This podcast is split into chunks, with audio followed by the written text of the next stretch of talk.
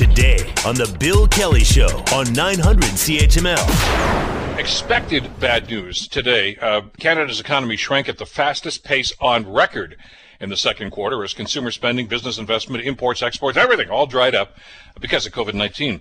Uh, to shed some light on this and give us some perspective, Marvin Ryder joins us, business professor at the DeGroote School of Business at McMaster University. Good morning, Marvin. How are you today? I'm fine, thank you. Certainly better than the economy was. Well, yeah, and, and listen, which is why I lean on you for some clarity on all these sorts of situations. I, I have a, a little bit of knowledge about this, and my, my guess is uh, if you close the businesses down, spending usually goes down, doesn't it? Yeah, yeah. Okay, I was right about that. And then. Okay. you send all the consumers See, home and told them to, to not leave their homes, that also declines as well. There you go. Well, I wouldn't blame you and anyone else for being quite confused today about what Stats Canada is telling you because they released two different sets of data. The first was the specific GDP numbers, gross domestic product numbers for the month of June. And then because June was the last month of the second quarter, they released the second quarter's data. And you have two quite different stories here. For the quarter, we had the record uh, drop in GDP, the biggest drop since it's been recorded in 1961, so that's roughly 60 years.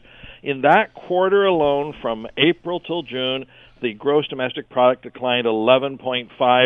If you turn that into an annual number, that means it was declining at the rate of nearly 39%. Just terrible, terrible numbers.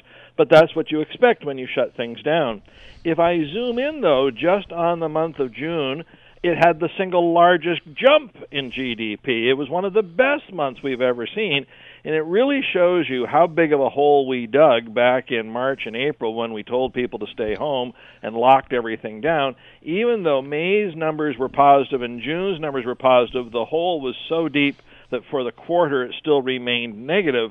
And yet we see this momentum in June, and we expect when we get July's numbers in a month again that momentum coming. So we've turned it around. We're clawing our way out of the hole, but boy, did we dig ourselves a big hole back in in March and April. The rebound aspect of this is uh, something that, well, let's face it, the opposition parties aren't going to talk about. But I mean, the potential seems there. I, I remember, uh, I guess it was a couple of months ago now, Marvin. You, we had a conversation, you and I, about the employment numbers, which understandably, you know, went, went way off, off the charts uh, because of the shutdown and everything. But you cautioned us at the time, said these businesses will start to reopen, and that those numbers will go down. Well, I, I, are we getting the same sense here that yeah, these numbers are problematic, uh, but we seem to be, as you say, crawling out of the hole and. Uh, can can the recovery be as fast as the downfall? Yeah. Well, those are really good questions, Bill. Uh, let me let me maybe give you a little context. What we had debated about at the time was whether the economy would follow what we call a V shape, that we'd have uh, a slide down and then a bounce back up, and would it be symmetrical? In other words, would we rise back up as fast as we went down? Last Friday, we had data on retail sales. And lo and behold, in the month of June, retail sales were actually stronger than they were in February, which means that we had a perfect bounce. It went down and perfectly bounced up as a perfect V shape. If we look at unemployment data, and we've got uh, July's numbers, next Friday we get August data, it's been what we call a tilted V the drop down was sharper than the bounce back up. And, and I think I'm going to go out on a limb here and predict that when you see the unemployment data next Friday, it'll be back to single digits, but high single digits, probably unemployment around nine, nine and a half percent. We still have a ways to go to get full employment. And the GDP numbers the same thing. While May and June were good, we didn't bounce back completely. So there is a bit of a tilt to this. And all of these numbers have a big asterisk beside them, and that is called the fall. You know that we've got a big event coming up now in about 10 days. That's when the elementary and secondary schools go back to session.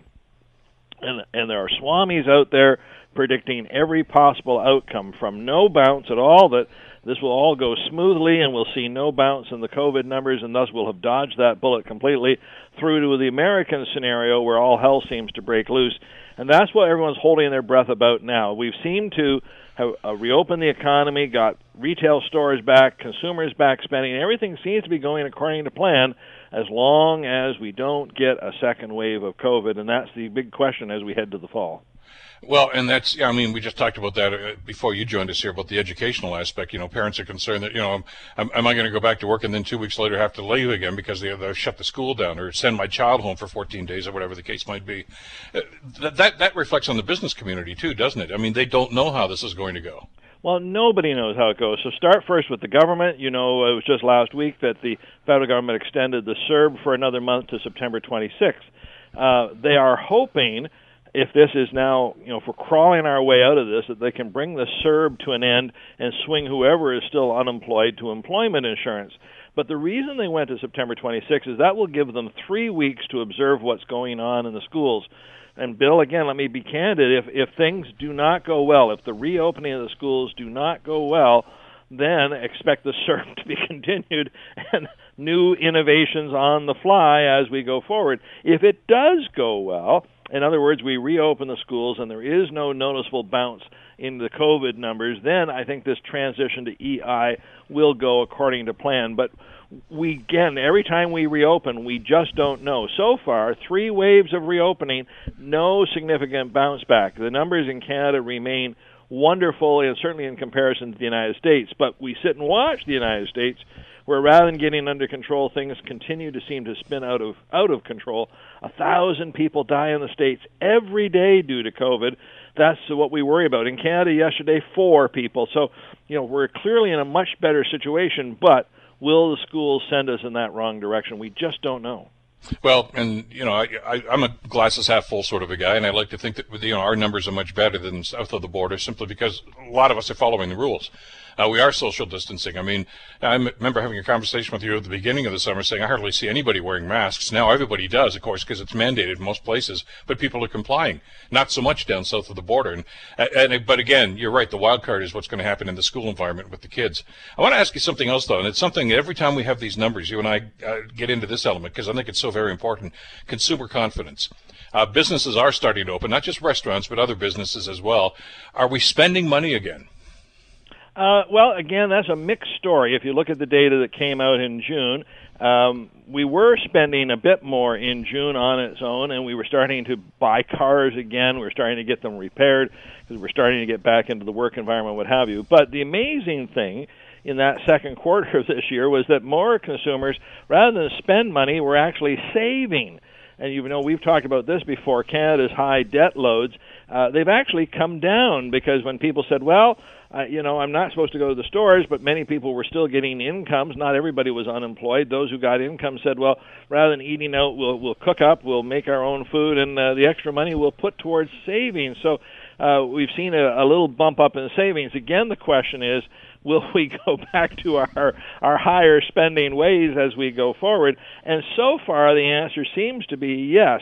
That uh, this was again a temporary change in our behavior that we all seem to want to go back to the way we behaved before COVID 19. And so I think confidence so far has been coming back. But uh, we aren't there. You know, if, if it, uh, confidence was 100, I'd say we're probably at 93, 94. And, and again, this whole thing about schools is the last piece to give consumers that perfect confidence as we go into the Christmas season, obviously the biggest buying season of the year.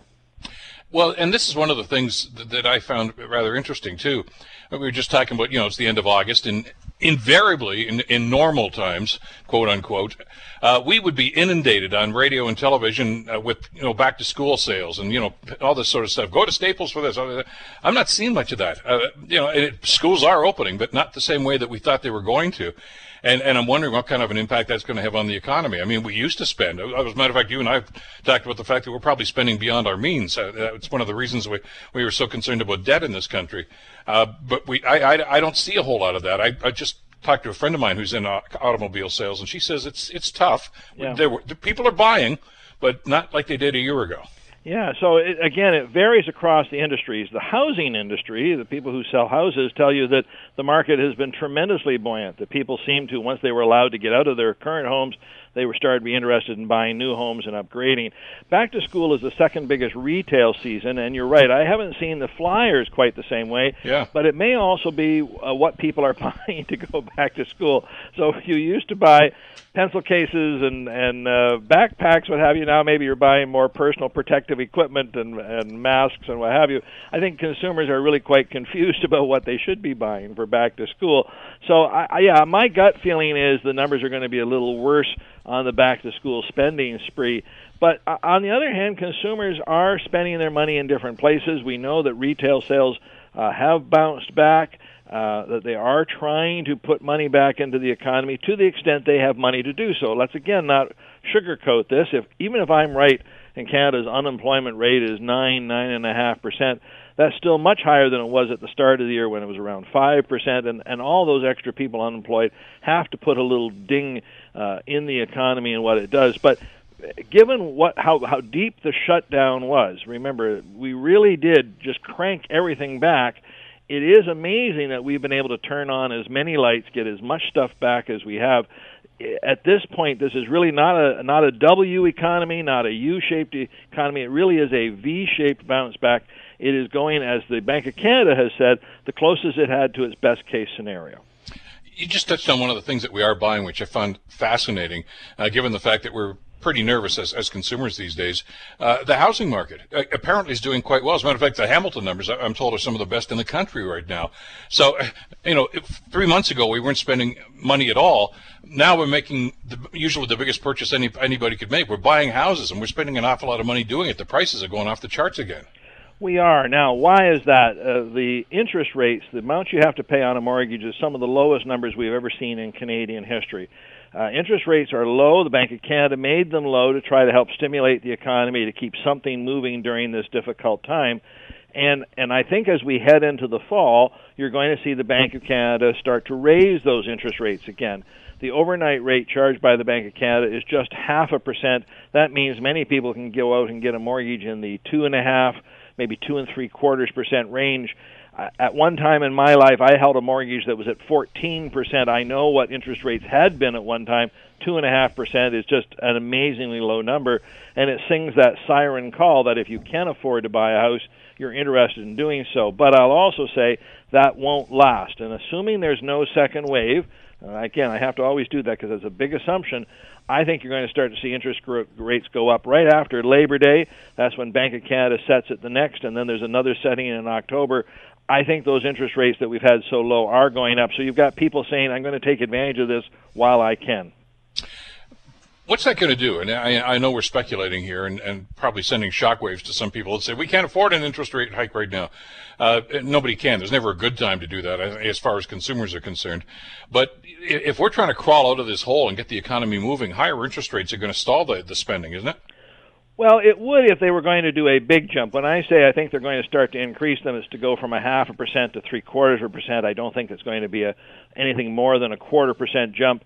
But it actually is important because it gives you some. Uh, if I'm the Bank of Canada, by starting to raise them, if you can get to a higher level, then you've got a little wiggle room in case there's any economic shocks in year 2021. We don't know what's going to happen this fall with the American election. We don't know what that's then going to lead. Uh, uh, if Mr. Trump were reelected, for instance, we've already seen him put tariffs on Canadian aluminum. Maybe he would be buoyed by a reelection and suddenly put tariffs on the Canadian steel, or or who knows what Mr. Trump might do. If I'm the Bank of Canada, I need some wiggle room, and I'd like to increase them a little, but they're not going to jump them by a full percentage point. Uh, it'll just be a slow, gradual rise, and it's really a signal that the economy is getting stronger and thus doesn't need all of the support the the flip side of everything that they're doing is the worry of what's called inflation. If everyone starts going out and spending again or borrowing to spend again, suddenly we may have a huge amount of inflation, and we don't want that either. So, uh, uh, the governor of the Bank of Canada, uh, Tiff Macklem, has to walk a very fine line here. What about investment? Uh, that's one of the key things that they talked about with this uh, report today. Business investment was down, obviously, in that second quarter. Uh, again, we're talking about confidence, not consumer confidence necessarily, but investor confidence. Is that starting to come back? Yeah, but it varies by segment. So uh, there are there are some markets which uh, uh, there's been tremendous confidence on. What we're looking for in particular is uh, international trade. Are we are we getting back there? And it's worth noting that these numbers don't uh, are not just indicative of what's going on in Canada, but around the world. In fact, uh, as bad as our second quarter data looks, it was worse in Britain, it was worse in Germany, it was worse in France. Those shutdowns happened around the world, and we need the world to be coming back. It is coming back, and so we're starting to see some businesses talk about uh, investing uh, after freezing all investment for a period of roughly four or five months. Uh, the biggest hit in Canada certainly would be the energy sector, and we have seen oil prices creep now around $42 a barrel. Bill, you'll remember, I think it was at one point in um, in March where you couldn't give oil away. At one mm-hmm. point, prices even went negative on a barrel of oil. So $42 is great. That shows some confidence. If I'm Alberta, I would tell you I'd like to see that oil price get up a little higher, maybe 45, 46 dollars a barrel. And yes, I know that means a little sticker shock at the pump for the rest of us. But uh, if you want to see uh, all that investment return, we need to have those prices continue to rise. But so far, it's doing that. And the Canadian dollar, of all things, Bill, is trading at around 76 cents U.S. 76 cents U.S. Uh, typically, the Canadian dollar is below 75 it again shows something about the economy that people are saying that they think Canada is doing a pretty good job with its economy, certainly in comparison to the United States. So, you know, we're watching all of this. Uh, there's a lots of good news out there, and we just need to see it sustained as we head into the fall. Well, to your point, uh, as you mentioned at the beginning of our conversation, we're in a deep hole. But there's a lot of company in that hole. Just about every other country is this. It, I, I'm getting the sense from what you're saying that we're maybe a step ahead of some of these other people in the recovery. Yeah, I like the way you phrase that. We're we're not a, a block ahead or a mile ahead, but we are a step or two ahead, and and I think as the world looks at what Canada did, and I know this is hard because we're inside the country and, and we didn't do it perfectly by any stretch of the imagination, but as the world looks at what we've done around COVID and how we've handled it all, and also with our economy, I think most of the world thinks we've done a pretty darn good job with all of this, and that's why we are a few steps ahead of many of the other G7 nations or the OECD nations in, in terms of recovering. But again, the whole thing is we go into the fall, we just cannot have a second wave. And if we do have a second wave, we cannot do a broad based shutdown. So I, I think what you're going to hear in the fall with the schools reopening will probably be some outbreaks. There'll be little pockets, and we'll treat them as pockets and do very deep, important things in those areas. But we probably won't go to another broad based shutdown with this disease. At least that's the hope as we head into the fall. Absolutely. Marvin Ryder at the DeGroote School of Business. As always, Marvin, thanks so much for this. Have a great weekend. I will. The Bill Kelly Show, weekdays from 9 to noon on 900 CHML.